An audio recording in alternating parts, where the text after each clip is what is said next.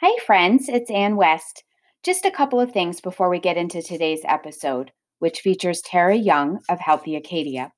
In this episode, we discuss trauma, suicide prevention, domestic violence, and substance use, all things that could be triggering for some people. We love our listeners and want you to know if you are concerned about yourself or about somebody else, please call the Maine crisis hotline at 1 888 568 1112. If you are not in Maine, please call the National Suicide Prevention Lifeline at 1 800 273 TALK.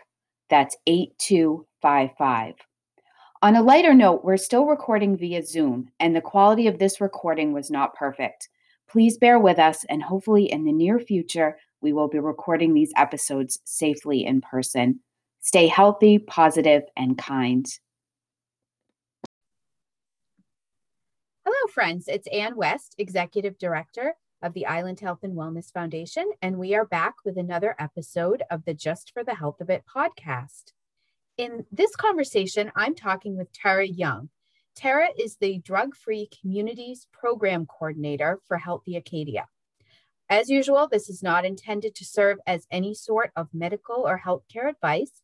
It's just for educational purposes, and hopefully, we'll have a little fun along the way.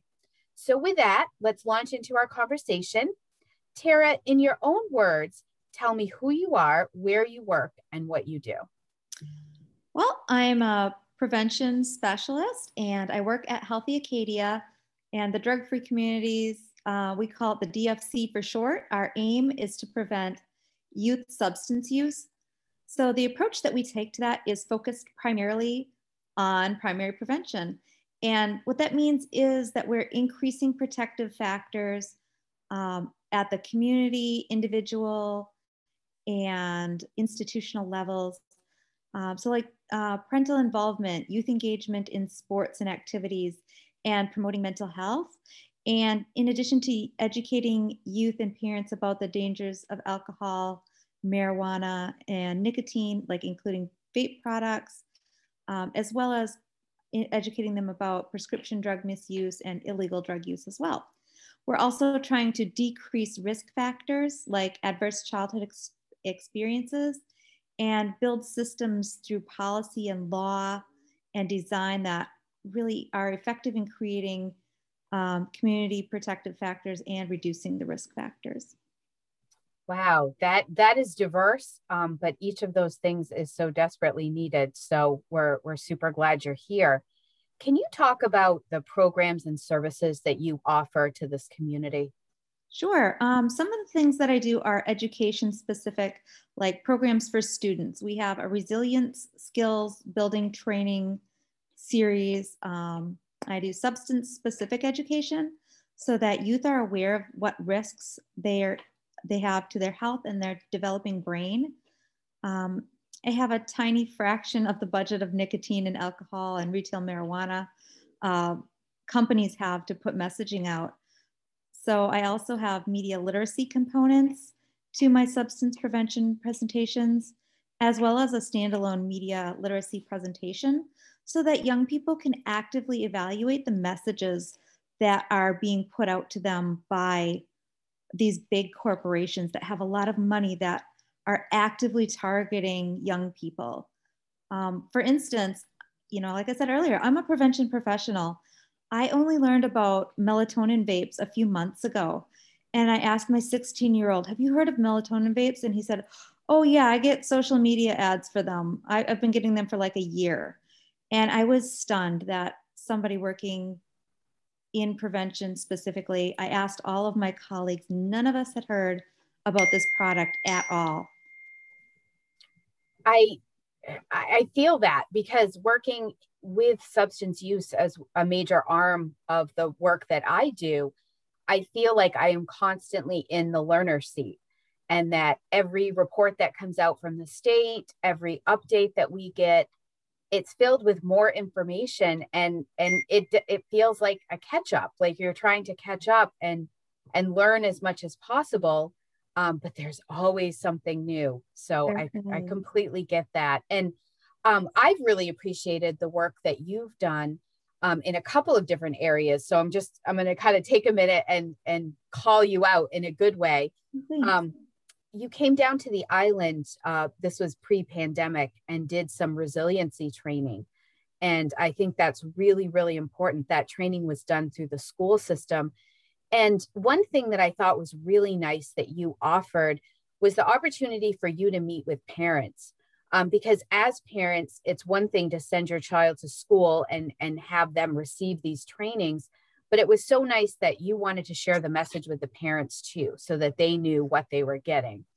Um, and then the other thing is just recently, you attended, um, because you regularly attend our substance use community coalition meetings, and you and one of your colleagues gave an amazing presentation um, called Language Matters. And it was about the importance of using recovery friendly language um, to continue to reduce the stigma around substance use treatment.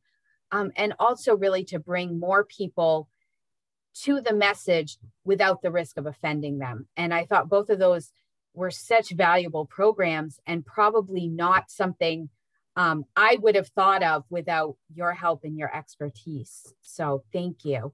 Oh, thank um, you. Speaking of services and programs, what what is one service or program that you offer that you wish more people knew about? Um, I have a series of trainings on suicide prevention, anywhere from one hour to a really intensive two day training.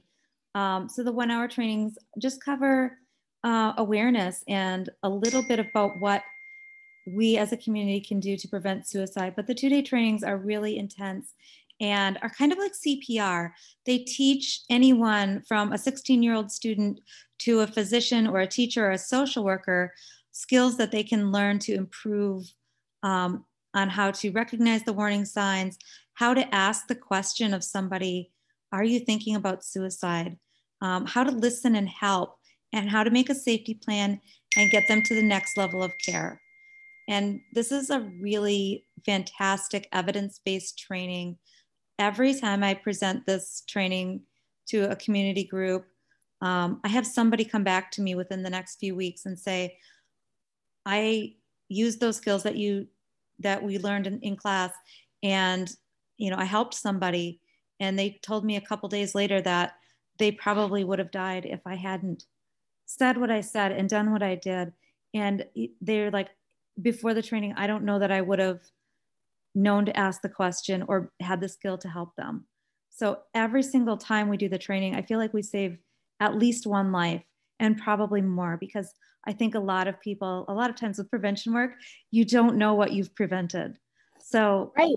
this is so fantastic that this one really, a lot of people really get to feel the impact of this training. It it literally saves lives and, and it's I, it's free that's amazing. And i think again what a great program to highlight especially right now because i feel like with the pandemic with all of the stressors going on so many people are feeling stress at such a higher level than they have in the past. Um, so we're we're going to circle back around to that and talk right. about the cost or lack thereof of your programs which also is amazing so I touched on the pandemic, but tell me, how has the pandemic affected the work that you do? It has really affected it quite a bit. I used to be in schools um, every day, almost every day, sometimes up to three schools a day. I'd be driving across the county, scheduling myself months out in advance to uh, do resilience training here and suicide prevention there and a substance specific training here. And that's not counting the community groups, which are usually later in the evening. But just I was in in and out of schools all day. And a lot of the training doesn't really um, work with Zoom as well. I have been doing some Zoom presentations with schools, but especially resilience training is so interactive and it's so important to build that connection and have that connection with youth that it, it just isn't the same so I've been focusing a lot more on um, policy level work as well as community work that uh, we can really get into. So, for instance, I'm working with the Yellow Tulip Project and a group in Ellsworth that have all gotten together to create a Hope Day, which is coming up on the 15th of May and will be at Knowlton Park from 10 to 11:30 and it's going to be a really fun, positive, hopeful event. And there'll be a jazz band there and the school the high school jazz band and the show choir and a few people talking about their experiences with mental health. And it's just going to be fantastic and it's going to be very exciting. And i've also been working with ellsworth and bar harbor groups to organize pride events and incorporate uh, substance prevention education at these events as well as assist in planning um, education events around pride month for medical providers, peers, teachers, and community members um, about how they can be better allies to members of the LGBTQ community and ensure that our communities are celebrating diversity.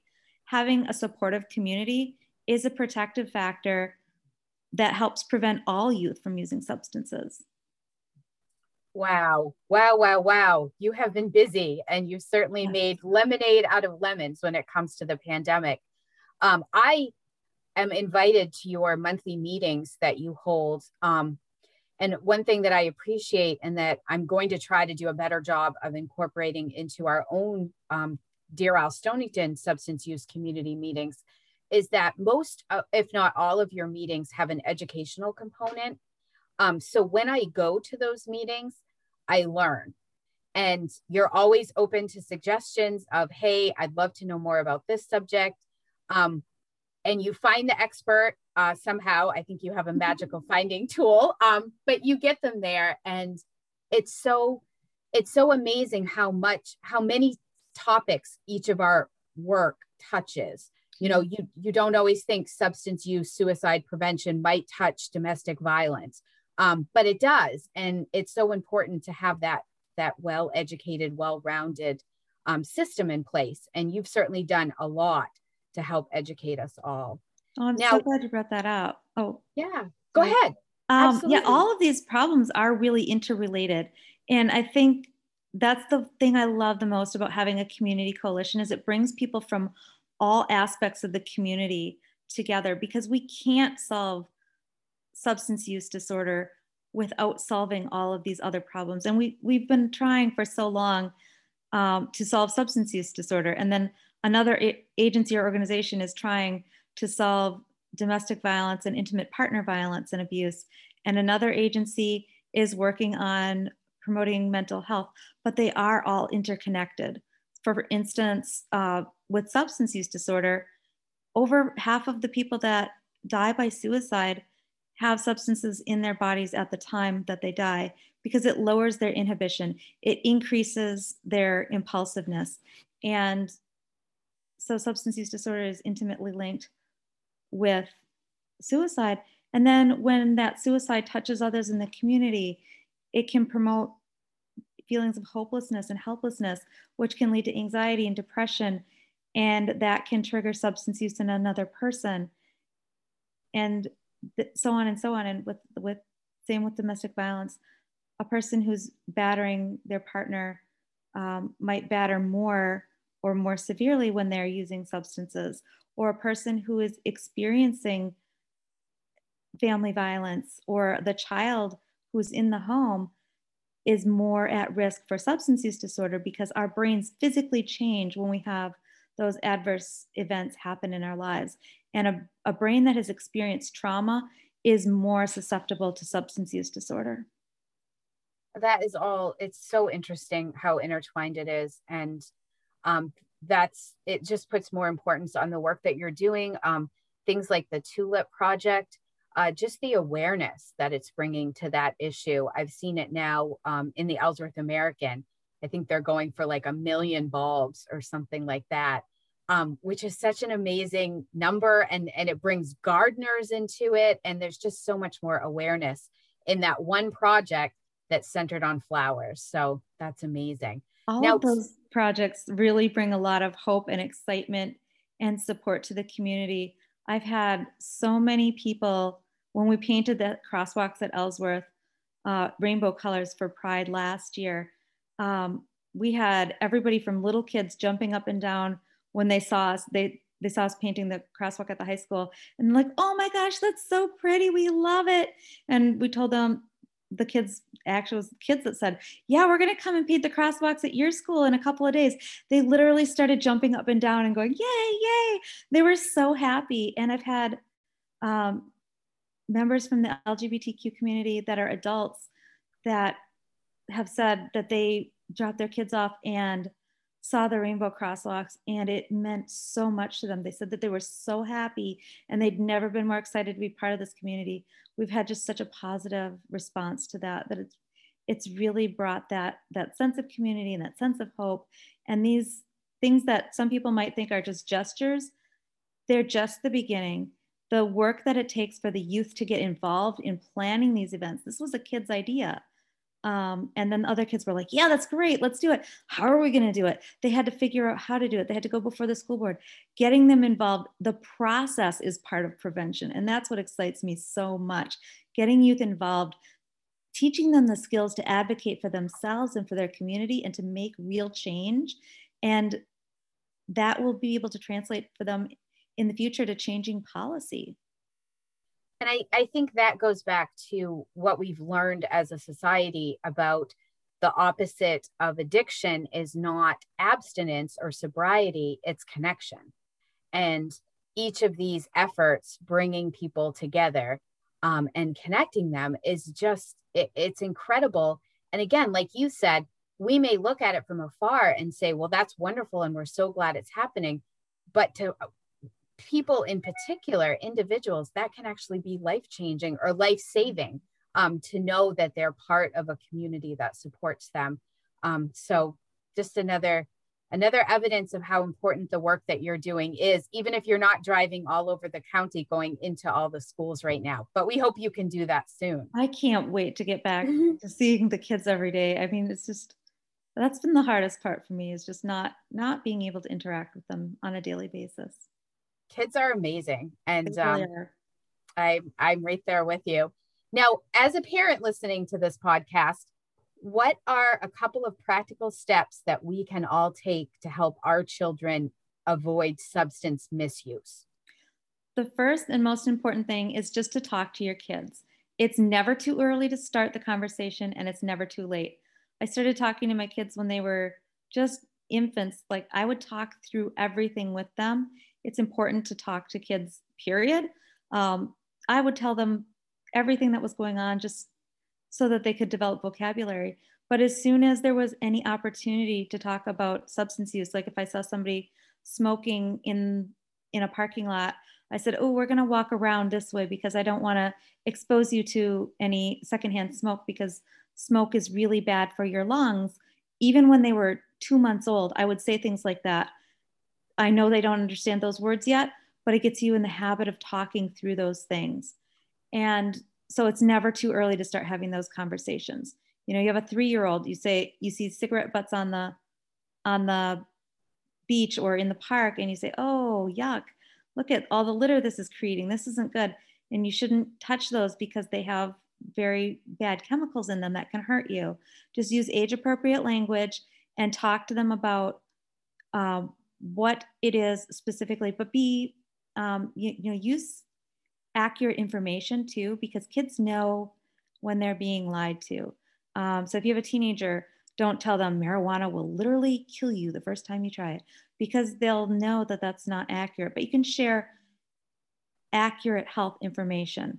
Marijuana is dangerous for you to use because it can raise your heart rate.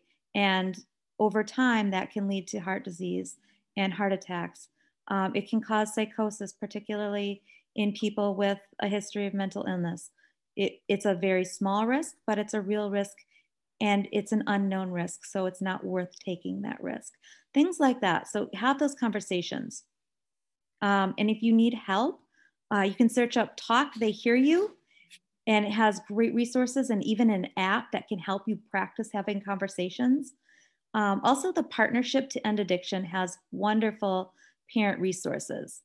Um, you can email me and I'll send you a PDF of a talk guide.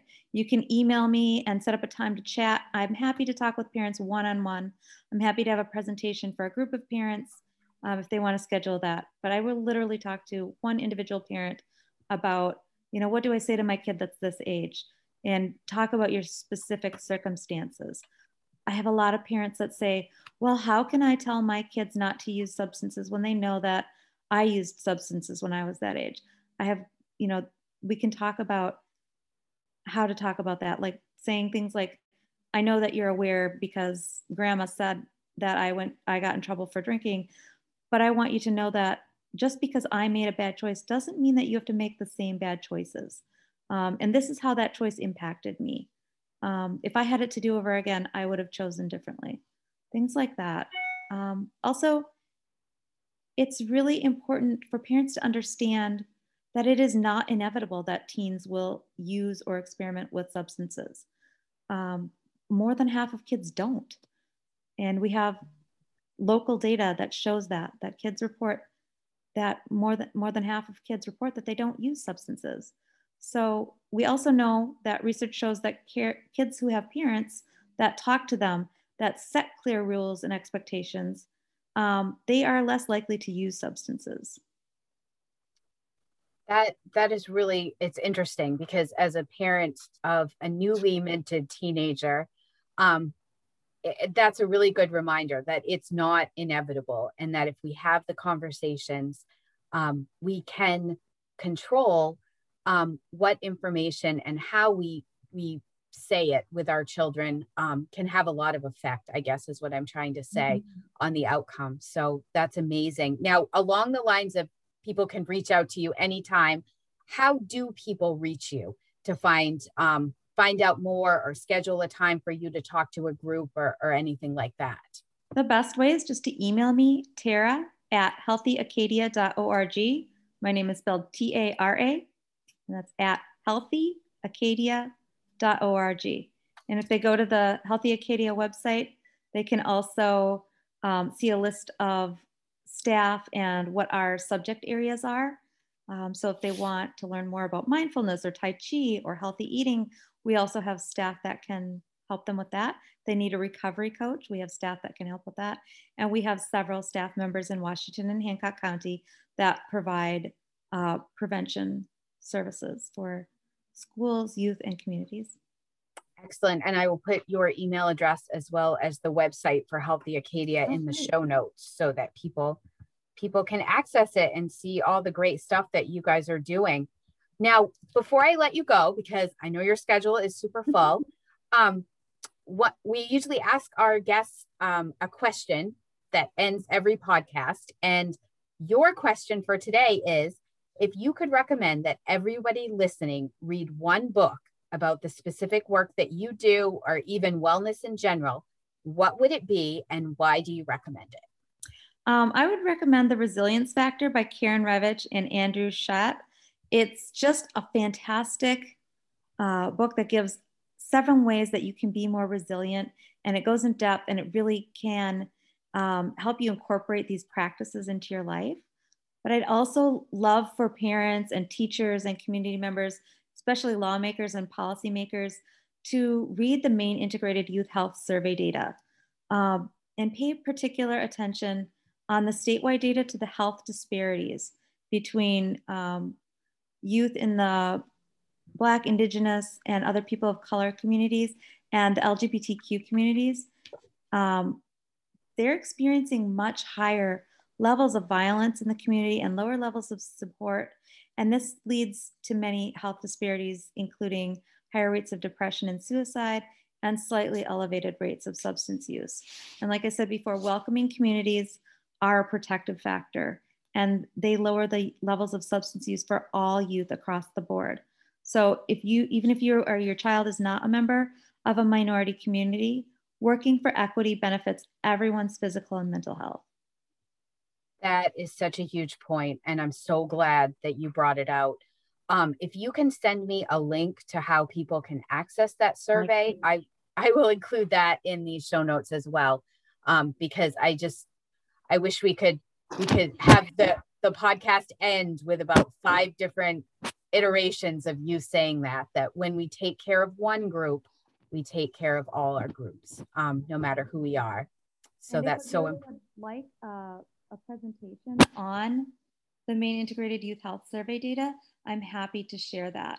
Um, I can share Hancock County level as compared to um, the statewide level as compared to the national level. So you can see where we're at and what issues are facing our community in a more colorful and graphic form if you don't like looking at tables and tables of data. Yes, we're not all tables and tables of data people, I guess. Um, I it, but not everyone does. I know, same, same. I just, that's my love language. Um, Tara, thank you so much for spending the last half an hour with me today. This has been so educational. The work that you're doing is amazing. I hope you take our thanks back to your colleagues um, for the work that you do for Hancock County and specifically Deer Isle Stonington. And I can't wait to talk to you in the future um, when you're back in the schools and we can talk about um, getting to see those kids again and continue to discuss the work that you're doing. But thank you for being a voice for those that haven't always had a voice. And thank you for the educational work that you do. Thank you so much for having me, and have a great day.